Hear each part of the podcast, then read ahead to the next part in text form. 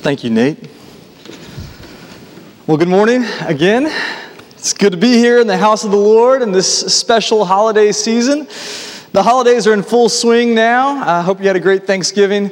Morgan and I, ever since we've been dating, we have done two Thanksgivings on Thanksgiving Day. Her parents live about 2.5 hours away, so it's not too bad for us to get over there. So we've done Thanksgiving morning with my family, then Thanksgiving evening with her family, and which is great to see them both, but the downside is I think I've put on like 10 pounds this week, so that is that. That's part of Thanksgiving, though. We're grateful for the good food and the blessings that the Lord provides as well. But today is the first Sunday of the season of Advent, as we mentioned before.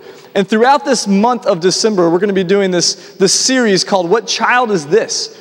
We're going to look at 5 different stories in Scripture where a certain character in the Christmas narrative was confronted with that question, where they encountered the Christ child, and they had to answer that question, what child is this?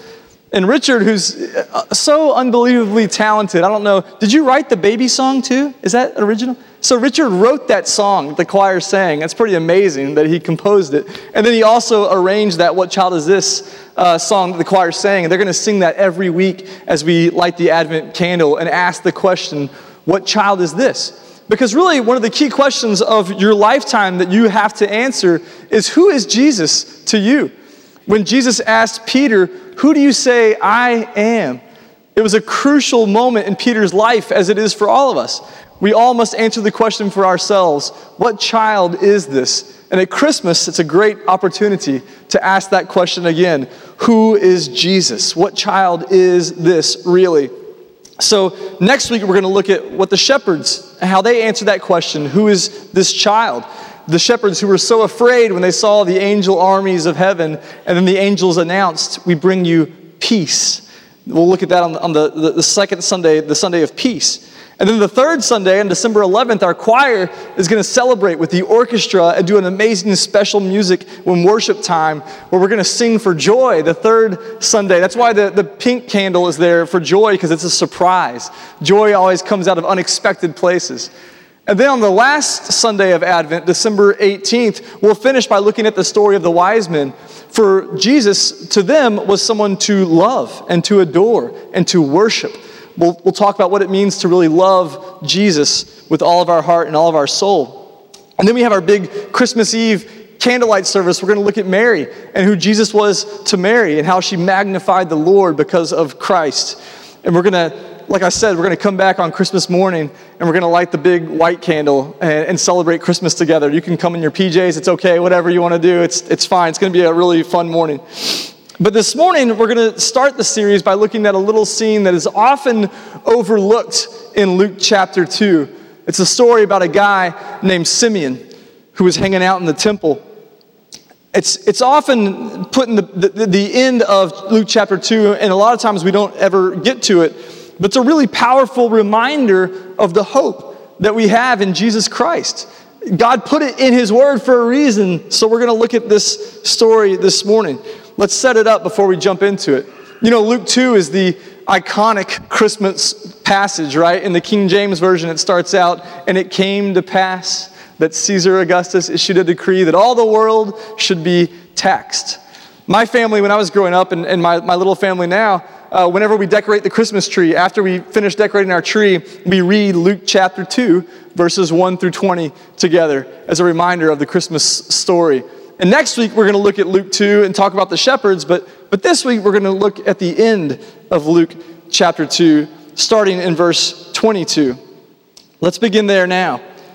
When the time came for their purification, for the purification of Jesus and Joseph and Mary, according to the law of Moses, Joseph and Mary brought Jesus up to Jerusalem to present him to the Lord. As it is written in the law of the Lord, every male who first opens the womb shall be called holy to the Lord, and to offer a sacrifice according to what is said in the law of the Lord, a pair of turtle doves or 2 young pigeons. So 33 days after Jesus received his name, Yeshua, which means God is our salvation, and he was circumcised, the law says that on the 40th day that the firstborn child should be dedicated in the temple of God to the service of God. the firstborn male was to be set apart as holy unto the Lord. In fact, the firstborn child was supposed to be part of the priestly order that was set apart in order to serve God as a priest. This is according to the law in the Torah in Exodus. We know that Exodus chapter 13, verse 1 and 2 says, "The Lord said to Moses, 'Consecrate to me all the firstborn, whatever is the first to open the womb among the people of Israel, both of man and beast, is mine.'" The firstborn child was special to God's people because it reminded them of the final plague in Egypt, the awful final straw that broke Pharaoh's back, the death of the firstborn son. The Israelites were told that the only way that their firstborn child would be spared is if they smeared the blood of a spotless lamb on the doorpost of their home. If they sacrificed a spotless lamb without blemish, then death would pass over their home and not take their firstborn son. So, therefore, God commanded that the firstborn sons should now be dedicated and set apart as a blessing, as a sacred sacrifice for him. Well, Jesus' parents were good, God-fearing Jews, so of course they're obedient to the Torah, and they brought him up to the temple to be set apart as a priest on his 40-day-old birthday, as one who would stand in place of others as a priest. A priest was a go-between, right, between God and people. A priest was one who interpreted what God was doing and then presented it to the people. You know, in Catholic Mass, the priest used to stand with his back to the congregation, and he would work at the altar, right? Because he was doing his work to God. And then he would turn around and give it to the people, right? He would bless the elements. That's what a priest would do. So I'm convinced that Jesus' parents had no idea what a big deal it was to have him in the temple that day, to be setting him apart as a priest. Little did they know that Jesus would be the ultimate priest, that he would be the ultimate go-between between God and people, that he would be the ultimate spotless lamb whose blood would atone for the sins of the world, whose blood would make death pass over us because of God's mercy and grace. I'm convinced they had no idea. The writer of Hebrews points this out. In Hebrews chapter 6, verses 19 through 20, the writer of Hebrews says, "We have this as a sure and steadfast anchor of the soul." Isn't that a great phrase? All you Vandy fans that were celebrating last night, this is about the anchor of the soul, the anchor of the soul. A hope that enters into the inner place behind the curtain. It's talking about the Holy of Holies in the middle of the temple where only the priest could go one day a year, where Jesus has gone as a forerunner on our behalf, having become a high priest forever in the order of Melchizedek.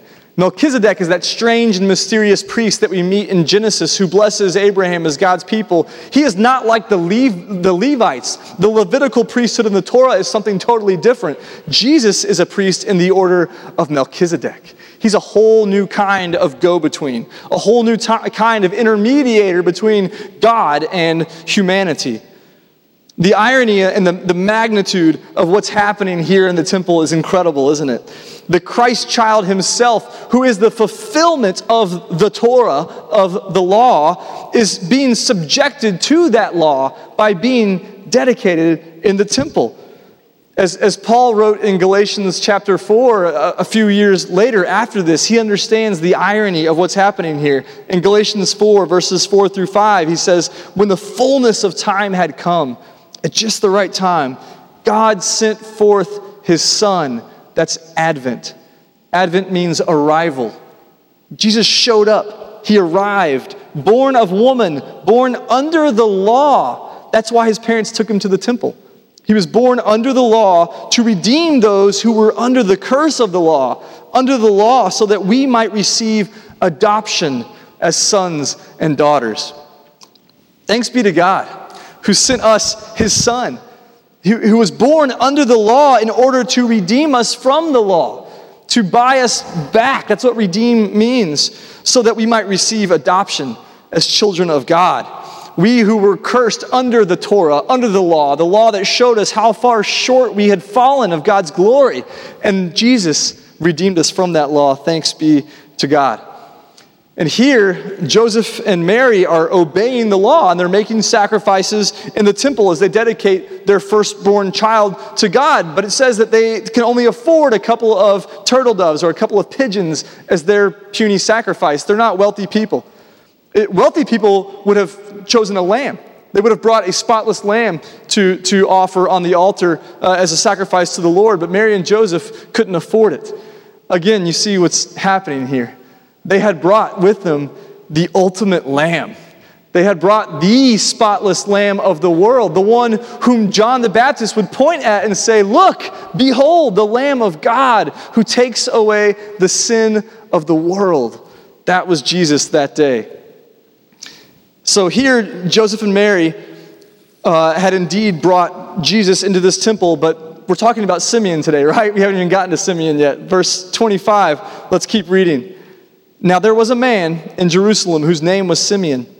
And this man was righteous and devout, waiting for the consolation of Israel, and the Holy Spirit was upon him. And it had been revealed to him by the Holy Spirit that he would not see death before he had seen the Lord's Christ." The word Christ means anointed one, Messiah. Simeon was righteous, Luke says. He was in right standing with his community. He was in right relationships with the people around him. But Luke also says he was devout. He was in right standing with God. His vertical relationships and his horizontal relationships were both right before God and people. That's important for us to strive for that, isn't it? Because the Bible constantly talks about people like Simeon who are in right standing vertically and horizontally because God uses people like that, doesn't he? God reveals things to people like Simeon who are walking the path of closeness with their God and in righteousness with others. Over and over again, we see examples, people like Job who were righteous and devout before God and man. And one aspect of his devout relationship with God was that Simeon was awaiting, it says here, the consolation of Israel. What is the consolation of Israel? This is a common Jewish prayer even today. Orthodox Jews pray, "May I see the consolation of Israel." For centuries, rabbis have referred to the Messiah as the Menachem. The Menachem is the comforter. He's the same word that Simeon uses here. He's the Paraclesis in Greek, the one who's called alongside of as a Messiah, the one who's a comforter to us, the one who's an advocate for us. That's the Messiah that Simeon is longing to see. And tradition has it that Simeon is an old man, but there's nothing here in the text to give us that clue, is there? All we know is that the Holy Spirit had revealed to Simeon that he would not die until he had seen the Lord's salvation. How crucial is it for us to see God's salvation before we die? We celebrate the fact that Mary Hickson had seen God's salvation before she died. We celebrate that fact. And we hear David Platt longingly say, we long to bring God's salvation to the world before they taste death, before people die. They need a chance to see Christ and to know him intimately in a saving faith relationship by the grace of God. It's very crucial that we remember that. And so what was Simeon doing in the temple that day? Well, it says that the Holy Spirit led him there. He was just following the Spirit's lead in his life. Look at verse 27. "And he came in the Spirit into the temple." How many divine appointments do you think we miss each day because we're not in tune with the Holy Spirit? How many opportunities do we not even acknowledge throughout our day because we're not in touch with what the Spirit's doing and the Spirit leading? Richard said, "We need to go visit Mary Hickson last week." I said, "Okay, I don't even know who that is. It's Jerry's mom. We need to go see her." And he told us a week later that it was the Holy Spirit that was prompting him to tell us to do that. When Jerry sent an email to us, he said, "How providential that you guys went when you did." And that was the Holy Spirit prompting him. Don't miss out on those opportunities in life because you're not listening to the Holy Spirit moving in your life. So when Simeon sees this child, He immediately knows the answer to the question, what child is this? Look at the rest of verse 27. The Holy Spirit had led him here to the temple, and he had shown him that this baby is the Menachem. He's the consolation of Israel. When the parents brought in the child Jesus to do for him according to the custom of the law, Simeon took him up in his arms and blessed God. He blesses God. He worships when he encounters the Christ child, like the wise men did. We're going to talk about that on December 18th. He worships because he knows that this child is the long-awaited Messiah of the world. All he can do now is sing a song of salvation and worship. Look at verse 29. Lord, now you are letting your servant depart in peace according to your word, for my eyes have seen your salvation, that you have prepared in the presence of all peoples a light for revelation to the Gentiles and for glory to your people Israel. He's singing, Lord, master of my life. The word in Greek is despot. It means total power, master, Lord. You have fulfilled your promise to me and to your people and to creation that you would send the comforter, the consolation of Israel. Now I can die. My life is complete. We don't know if he's 25 years old. He could be a young man and saying, I can die now because I've seen your salvation, God. And the word for depart here, he says, now your servant can depart, has many meanings in the original Greek here. It means to release a prisoner or to loose a ship, to untie a ship and set sail. It also means to take down a tent or to unyoke a beast of burden like an ox or a donkey. That teaches us a lot about death, doesn't it? It's something to think about this morning, that death for Christians is not something to fear. We confidently say to death, where is your sting? It's just the unyoking. It's a release of the burdens of this world so that we can be with God. Paul said it's far better for me to depart and be with God, but for your sake, I'm here. All these things show us that death is not the end. It's not to be feared. And Simeon, he understands here too that this salvation is not just for the Israelites. He says the salvation is a light for the Gentiles, for the world. Here's this devout Jewish guy, right? A very Jewish man standing in the most Jewish place in the world, the temple in Jerusalem. And he says, God, you've done it. You've sent your Messiah not just to us, but to the world. How appropriate is that on a month where we give missions offerings? How appropriate is it that Simeon recognizes that God's salvation is for every nation, tribe, and tongue on a month where we challenge Woodmont to give $50,000 to overseas missionaries. He understands that God's plan for the beginning is to reap this worldwide harvest and that he's doing this gathering in the presence of all peoples because it brings glory to him and to his family when he brings his salvation to the earth. And he's using us to be that conduit of blessing that we've talked about so much here. He's using your tithes and offerings to fund his plan of salvation to the world. We need to remember that. And then it's no wonder that his parents react the way they do when Simeon is saying these things about Jesus. Look at verse 33. His father and his mother marveled at what was being said about him. Wow, really? Our baby son? Our little boy? Like Whitten Edwards, what a great time to do a baby dedication during Advent. I think about a little baby boy. This little baby is going to be the savior of the world. He's going to bring about salvation not only to Israel, but to all nations. That's amazing. And then look at verse 34 and 35. Simeon blessed them. And then he says to Mary a word of warning about how hard it's going to be as the parents of the Messiah. He says to Mary, behold, this child is appointed for the fall and rising of many in Israel, and for a sign that is opposed, and a sword will pierce through your own soul also, so that the thoughts from many hearts may be revealed. Simeon knows that the prophet of Isaiah, he had prophesied many, many hundreds of years ago that the Messiah would be a stone of offense and a rock of stumbling to many in Israel. The truth is that the person of Jesus confronts us with a choice, right? Either you believe who he says he is, what the Bible says about Jesus, or you don't believe it. Those are really the choices that we're confronted with when we think about the person of Jesus. That's what Simeon's referring to here. He tells Mary about the sword that she's going to literally observe, pierce her own son as she stands there before him on the cross. These are hard things. When you follow Christ, Jesus never promised that it'd be easy, but he promised to spare us from the evil and the harm that are in the hardships. And like I said, this truth is divisive, isn't it? It forces everyone to make a choice on what child is this. You know, C.S. Lewis famously pointed out there really are logically only three options when you're confronted with the person of Jesus Christ. Who is Jesus? Well, you really have to decide one of three things. Either he's a liar, he's deceiving, he's intentionally lying and deceiving people with false claims of divinity. Or he's a lunatic. He's a crazy man who's out of his mind saying, I'm God. Or he's who he says he is. I and the Father are one. No one comes to the Father except through me. He's Lord.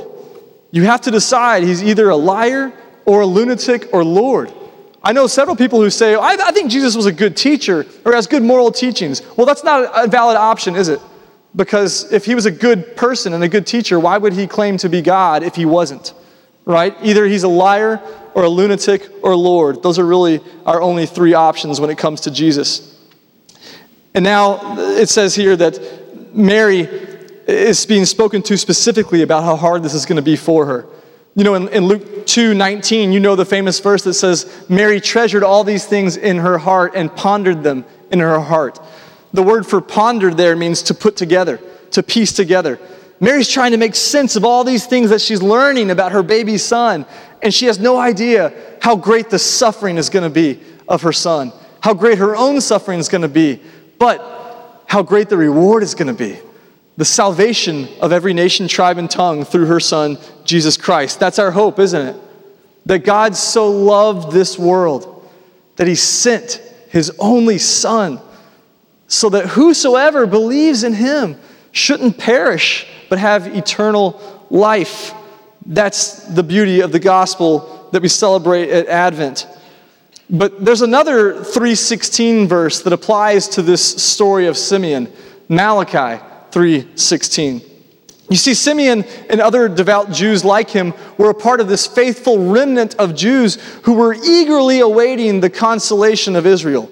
They were waiting for the Messiah. They were looking for the Messiah every day, praying, oh Lord, how long till you send your Menachem, the Messiah? For 400 years, these people had received no word from the Lord. The last prophet before Jesus was Malachi, who came about 430 A.D. These people had been without a word, without a prophet. It was a dark, dark, dark time for the people of God, but the darkest time is always right before the dawn, right? So Malachi 3:16 says about these people that those who feared the Lord spoke with one another. The Lord paid attention and heard them, and a book of remembrance was written before him of those who feared the Lord and esteemed his name. They shall be mine, says the Lord of hosts, in the day when I make up my treasured possession. See, these people like Simeon who are waiting on the promises of God to be fulfilled in their lives speak to each other. They're encouraging one another to remember what God has said. What God has said he will do. So they write it down in a book of remembrance. That's what we read here together. This is why we come to church, isn't it? To encourage one another to remember what God has said he will do. We believe these promises are true. We affirm them to one another. That's what Simeon was doing. These people remember in his word that he has promised us that he will make us a people for his own possession, a treasured people. So to close, just 5 things that are about hope. Today is the first Sunday of Advent, hope. In classic preacher mode, they all start with P, okay? So if you want to take notes and write these down. 5 things about our hope that we see in the story of Simeon here. First, remember our priest, our steadfast hope, the anchor for our soul that is Jesus Christ, our great high priest who has entered into the Holy of Holies and made a sacrifice once for all. Remember that he has set us free from the curse of the law and the curse of sin and the curse of death as our great high priest. Second, remember the path, that Simeon walked in righteousness and devoutness. Remember that he was righteous with people around him and with God, and that God uses people like that, that he shows amazing things to people like that. Third, remember the power of God's salvation in Christ and how important it is to see that salvation before you depart, before you untie the ship and set sail. We must see God's salvation. Fourth, remember the plan of God to redeem people from every nation, tribe, and tongue, not just one special group of people. During this month of missions, offering, giving, let us remember God's plan to redeem the cosmos, including all nations, tribes, and tongues. And last, remember the person that is the answer to what child is this. Remember that Jesus Christ is Lord. He is who he says he is, Lord of all creation. He's not a liar. He's not a lunatic. He's the only Son of God who took on flesh and entered into our world to redeem us, to buy us back and make us right with God as the perfect Lamb who takes away our sins forever. Remember that God so loved this world that he did not spare his only Son, but he sent him to us at the first Advent, and he's going to send him again at the second Advent as well. God so loves us that he sent his Son to us. That's what we celebrate at Advent. So let's remember our priest, remember the path that Simeon walked, remember the power of God's salvation, and remember the plan of God for the world. And remember the person of Jesus Christ, who is our Lord, who God sent into this world to redeem us. This is our hope. This is our only hope. In Christ alone, our hope is found, that God so loved this world that he sent his only Son to save us.